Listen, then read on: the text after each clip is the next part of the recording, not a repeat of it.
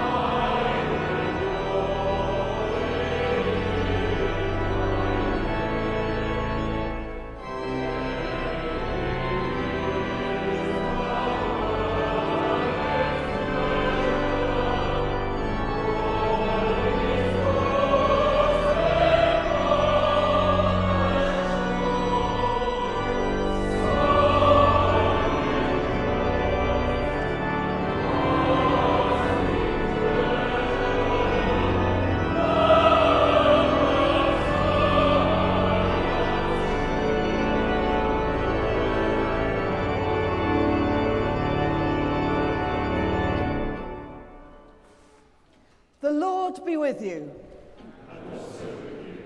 Please be seated. A very warm welcome to St Bride's to our choral Eucharist on this, the third Sunday of Lent. Wherever you are in the world and however you're listening to us, we hope that you will feel that you are very much part of the St Bride's family. We begin now with our opening prayer. Let us pray. Almighty God, to whom all hearts are open, all desires known, and from whom no secrets are hidden, cleanse the thoughts of our hearts by the inspiration of your Holy Spirit, that we may perfectly love you and worthily magnify your holy name, through Christ our Lord. Amen. The sacrifice of God is a broken spirit, a broken and contrite heart God will not despise. Let us come to the Lord, who is full of compassion, and acknowledge our transgressions in penitence and faith. Almighty God, our Heavenly Father, we have sinned against you and against our neighbour in thought and word and deed, through negligence, through weakness, through our own deliberate fault. We are truly sorry and repent of all our sins. For the sake of your Son, Jesus Christ, who died for us, forgive us all that is past, and grant that we may serve you in newness of life, to the glory of your name. Amen.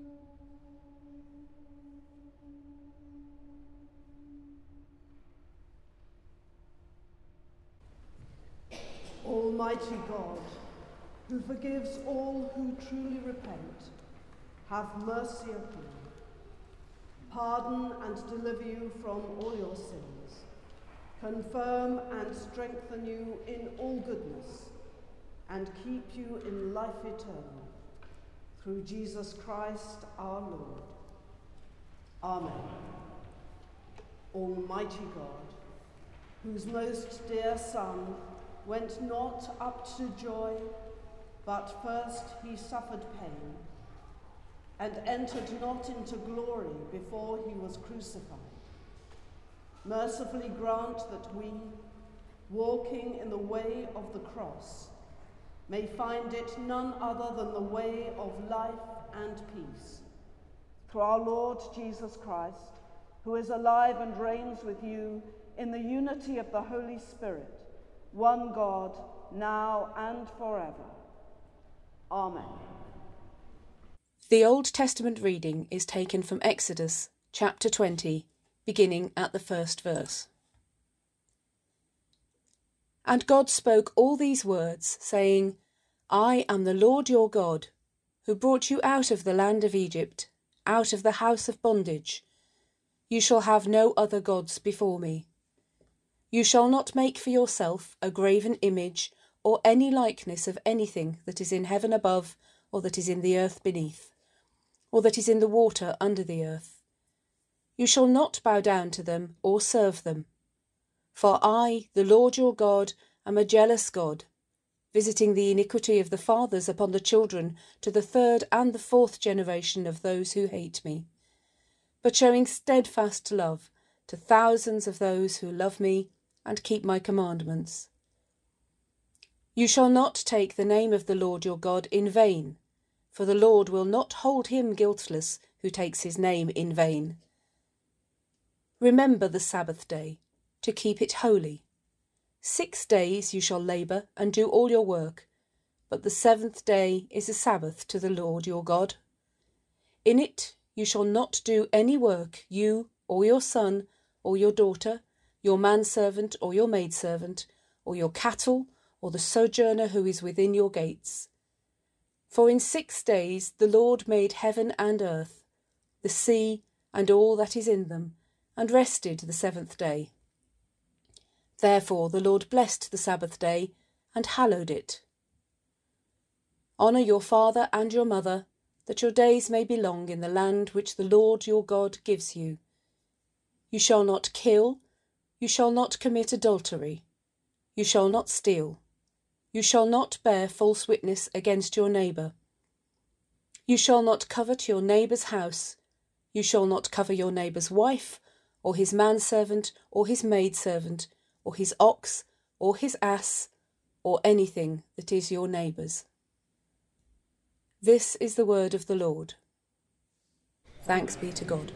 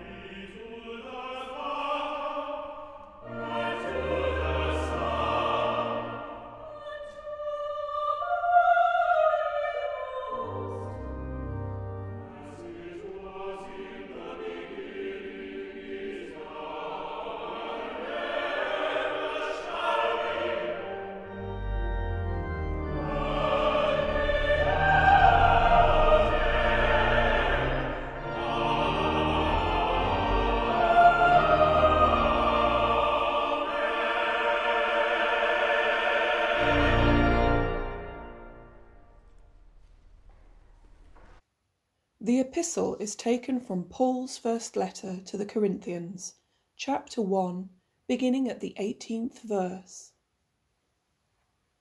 For the word of the cross is folly to those who are perishing, but to us who are being saved, it is the power of God.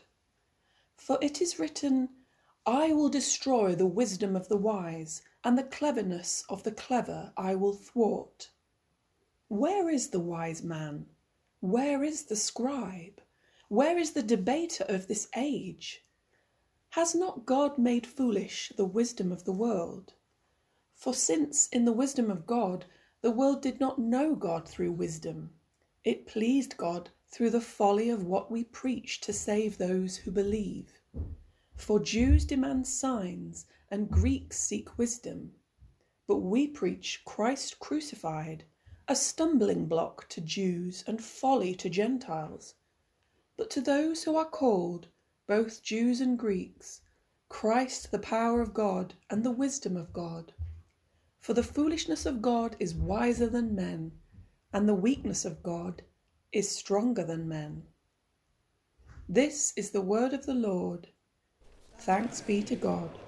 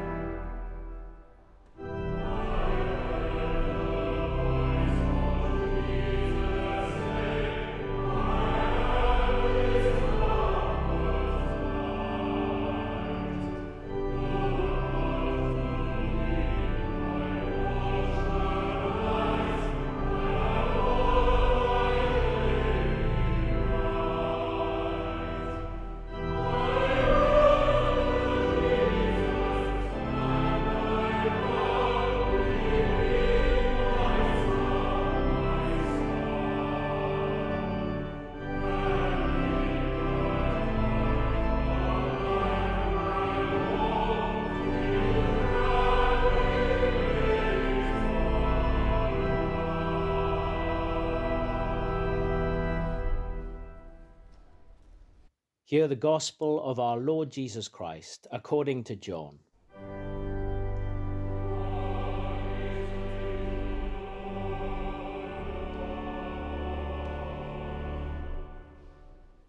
The Passover of the Jews was at hand, and Jesus went up to Jerusalem. In the temple he found those who were selling oxen and sheep and pigeons, and the money changers at their business and making a whip of cords, he drove them all with the sheep and the oxen out of the temple, and he poured out the coins of the money changers and overturned their tables. And he told those who sold the pigeons, Take these things away. You shall not make my father's house a house of trade. His disciples remembered that it was written, Zeal for thy house will consume me. The Jews then said to him, What sign have you to show us for doing this?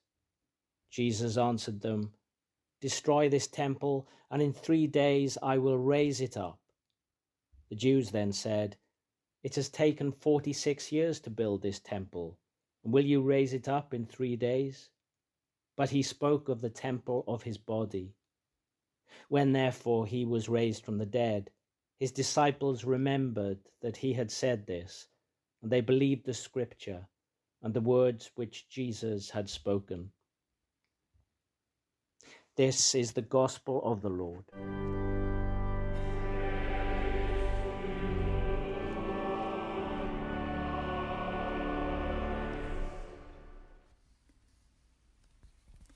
Father, may you put your words upon my lips. Amen. I like the gospel passage because it asks so many questions and it provides a few answers as well you may notice that when I preach, there are a few themes I seem to come back to time and again. One of the things I find myself coming back to is the nature of God. The reason for this is that I think it's relatively straightforward to make the leap from not believing to believing there is a guiding hand behind the universe you just see some of the miracle of being alive, the extraordinary wonder of nature and everything else. And you think, I, I, you can buy it, you can have it, you can think that there is a God. That makes you a theist. However, that doesn't kind of get you all the way in faith. Yes, there's a God. The second question is, but what's he like?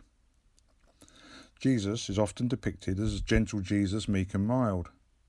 But he's, he's far from meek and he's far from mild in, in this reading. I mean, it's quite shocking in a way, isn't it? The temple was the holiest of holies.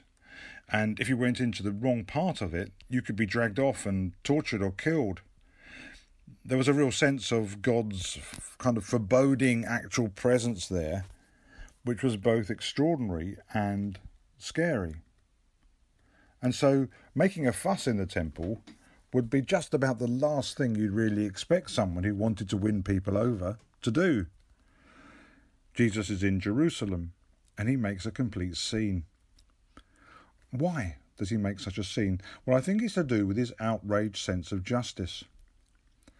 I, I've been in churches that refuse to have any commercial activity in them at all because they take the line that we saw here about not turning God's place into a marketplace. But that's not what Jesus means at all. The reason he's so outraged is that the people who are doing the trading are basically ripping off ordinary poor folk. When you went to the temple, you brought an offering with you, an animal that was then to be slaughtered. It was a kind of bloodbath, really, up there at that altar.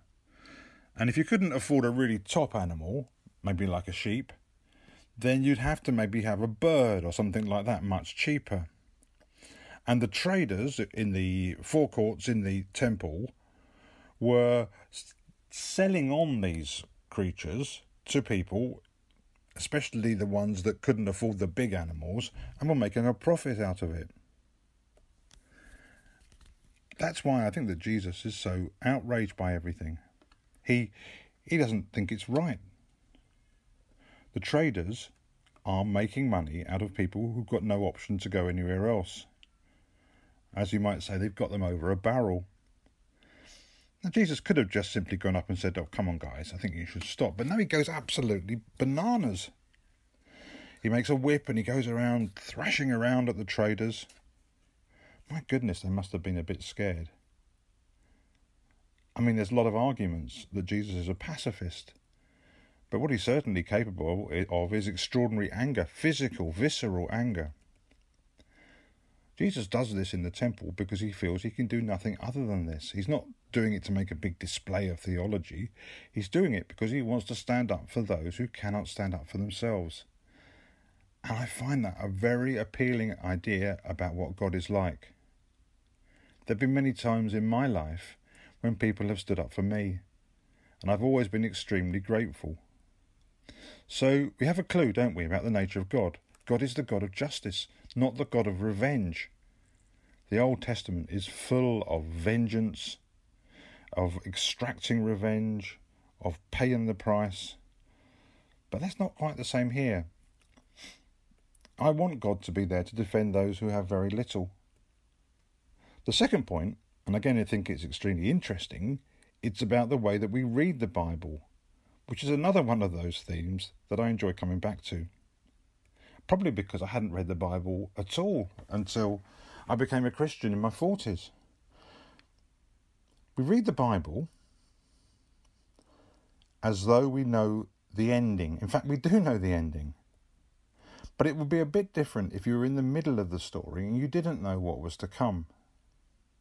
You didn't know how things were going to finish. And so the people in this scene don't know what's going to happen. They don't know about the cross. They don't know about the resurrection.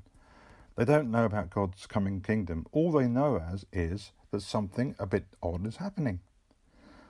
So it's very easy to think how silly they must have been because they don't understand Jesus' sayings. But if we didn't know the end of the story, would we have been any wiser? So we see the followers are very human. I think that's quite encouraging, really, because it says that we as followers don't have to be super spiritual, super smart, or have all the answers.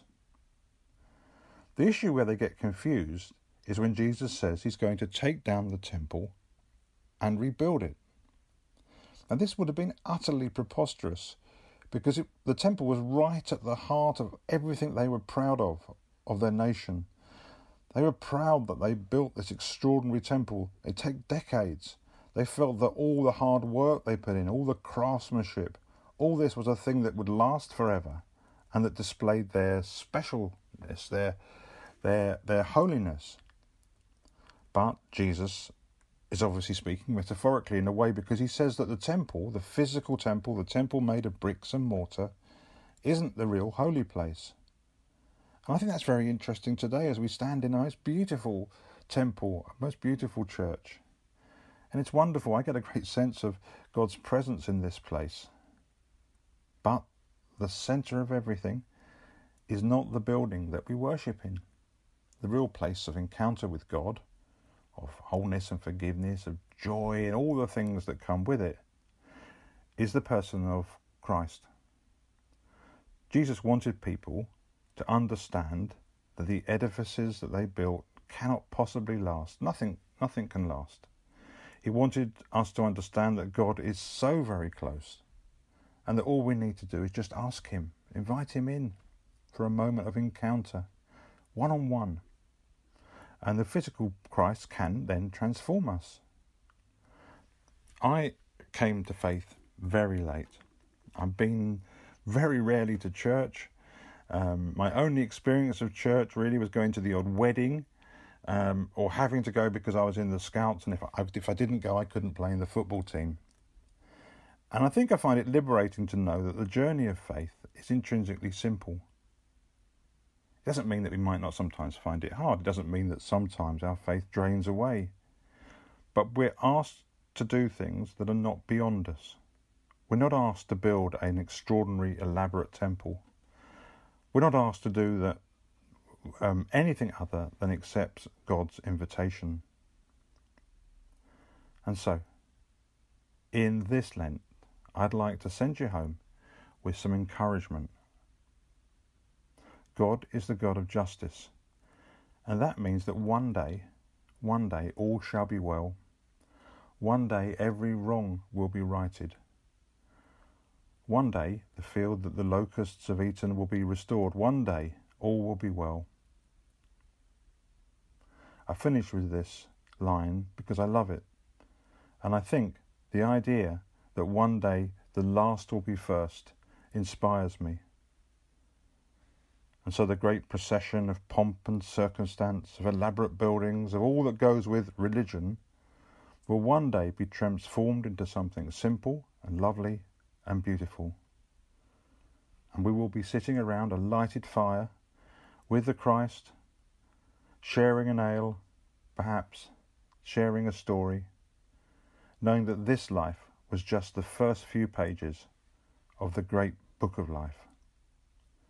Amen.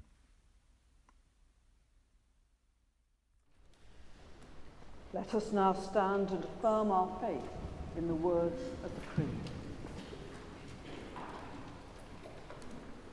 We believe in one God, the Father, the Almighty, maker of heaven and earth, of all that is seen and unseen.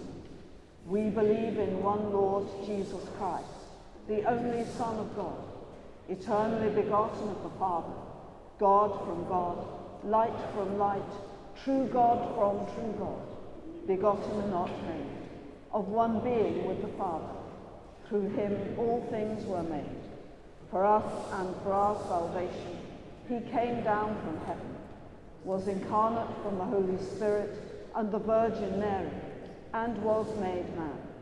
For our sake he was crucified under Pontius Pilate. He suffered death and was buried. On the third day he rose again in accordance with the Scriptures. He ascended into heaven and is seated at the right hand of the Father. He will come again in glory to judge the living and the dead, and his kingdom will have no end. We believe in the Holy Spirit, the Lord, the giver of life, who proceeds from the Father and the Son, who with the Father and the Son together is worshipped and glorified, who has spoken through the prophets. We believe in one holy, Catholic and Apostolic Church. We acknowledge one baptism for forgiveness of sins. We look for the resurrection of the dead and the life of the world to come. Amen. Let us pray. Most holy God, whose Son, Jesus Christ, was tempted as we are, yet without sin, be our strength in times of weakness. When we fall, lift us up. When we are in error, direct us. In all our wanderings, be our guide, that we may discern your presence with us and strive always to be your people to our lives' end. We pray this day for the needs of our world, for all whose lives are being destroyed by the continuing horror of war and violence. We pray for the people of Gaza and the Holy Land, for our brothers and sisters in Ukraine, Sudan, and all the other troubled regions of the world. We pray for all who cry out for justice or who lack the basic necessities of life, for the leaders of the nations whose decisions impact on the lives of so many and upon the future of our precious planet. And we pray for ourselves when we succumb to the temptations of greed and selfishness and become insensitive to the needs of others. Inspire us all by your Holy Spirit to work for your justice and your peace. Lord, in your mercy, hear our prayer. We pray for the church throughout the world, for the churches from which we have come, and for this church of St. Bride.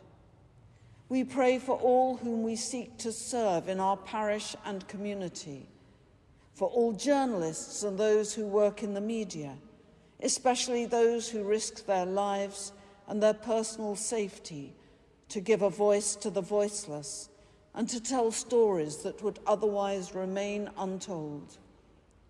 We give thanks for all who have inspired us on our own journeys of faith, those who have set us an example of godly living, and all for, who strive for peace and reconciliation in your name. Lord, in your mercy, hear our prayer.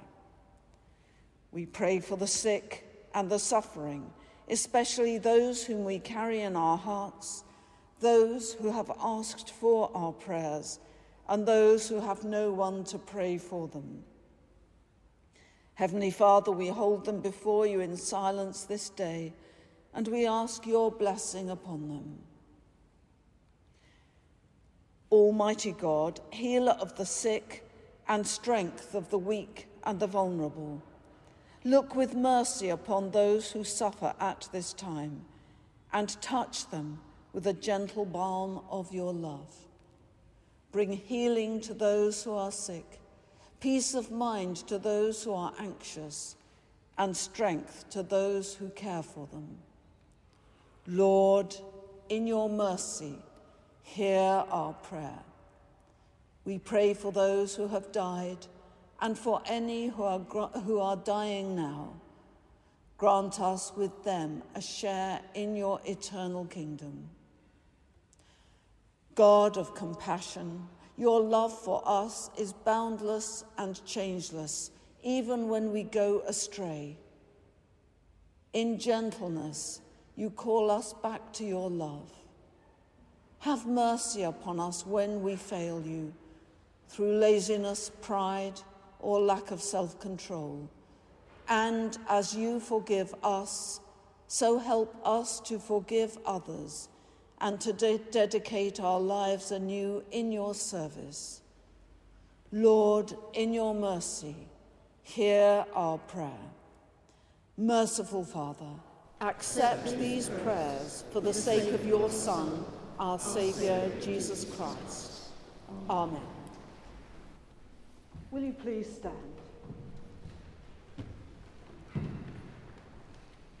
Since we are justified by faith, we have peace with God through our Lord Jesus Christ, who has given us access to his grace. The peace of the Lord be always with you.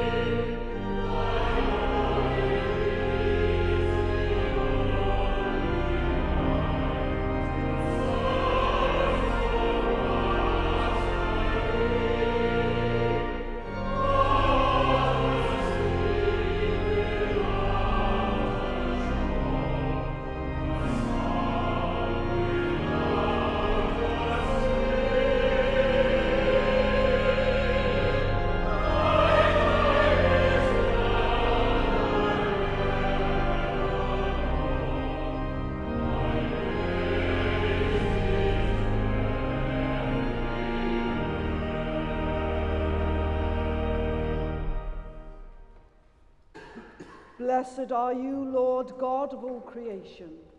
Through your goodness, we have this bread to offer, which earth has given and human hands have made. It will become for us the bread of life. Blessed be God forever. Blessed are you, Lord God of all creation. Through your goodness, we have this wine to offer, fruit of the vine and work of human hands. It will become our spiritual drink. Blessed be God forever. proclaim your great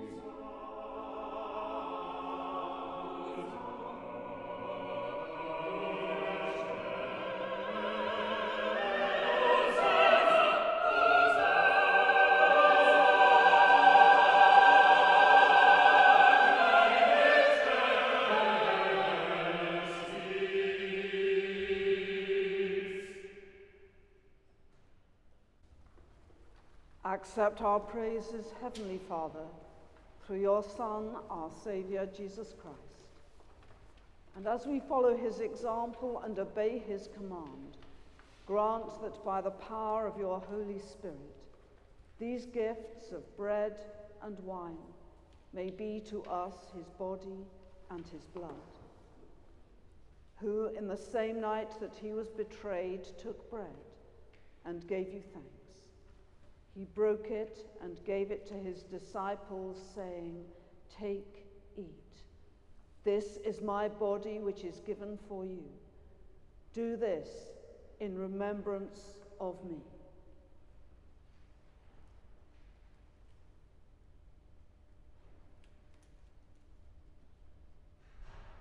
In the same way, after supper, he took the cup and gave you thanks. He gave it to them, saying, Drink this, all of you. This is my blood of the new covenant, which is shed for you and for many for the forgiveness of sins. Do this as often as you drink it, in remembrance of me.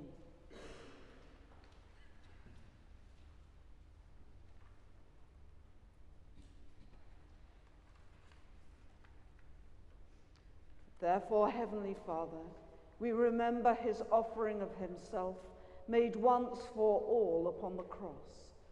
We proclaim his mighty resurrection and glorious ascension.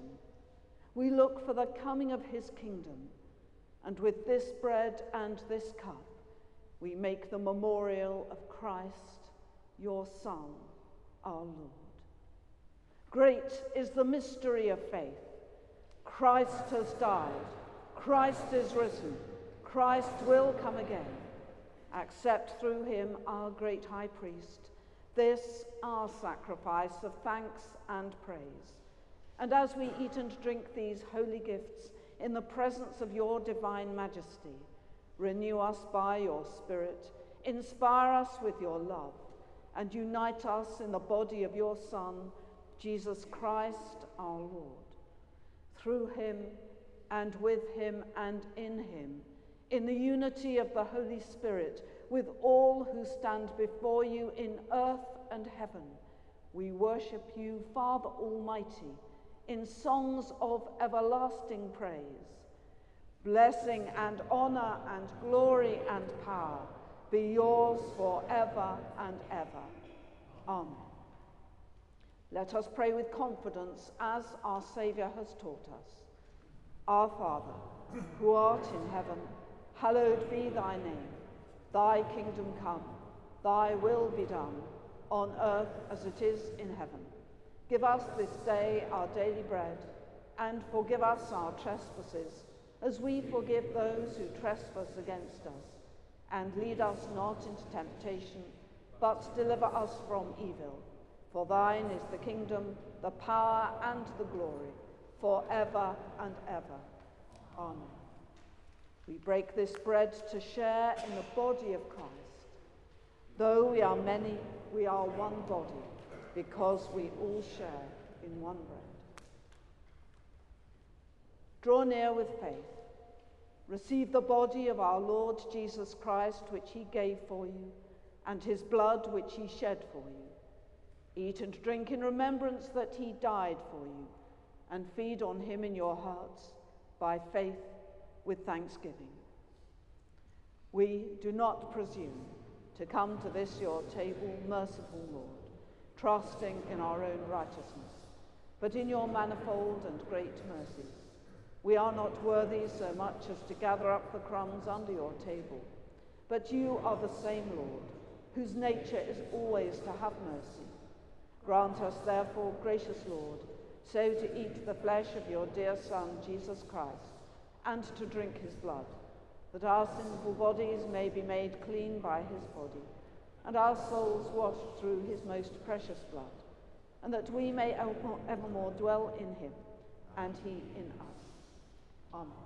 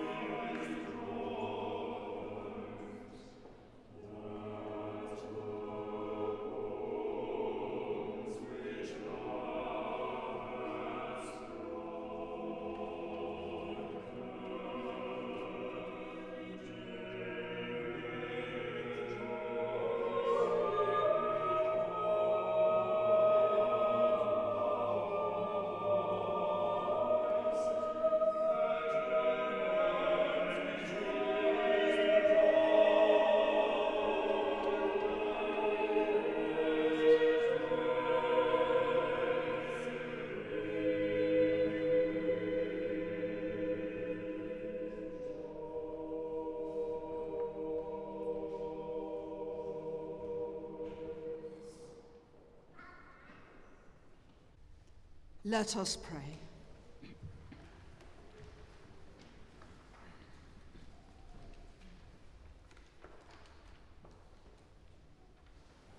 Merciful Lord, grant your people grace to withstand the temptations of the world, the flesh, and the devil, and with pure hearts and minds to follow you, the only God, through Jesus Christ our Lord.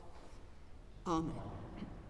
Almighty God, we thank you for feeding us with the body and blood of your Son, Jesus Christ through him we offer you our souls and bodies to be a living sacrifice.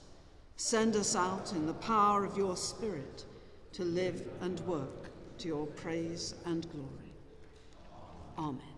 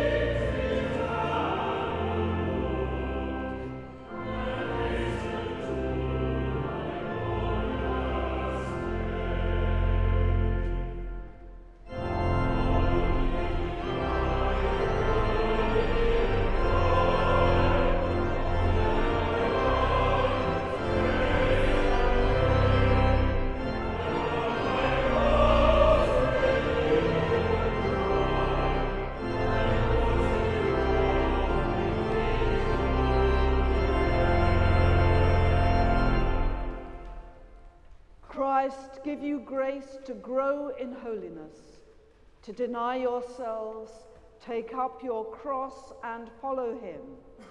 And the blessing of God Almighty, the Father, the Son, and the Holy Spirit be among you and remain with you always. Amen. Go in the peace of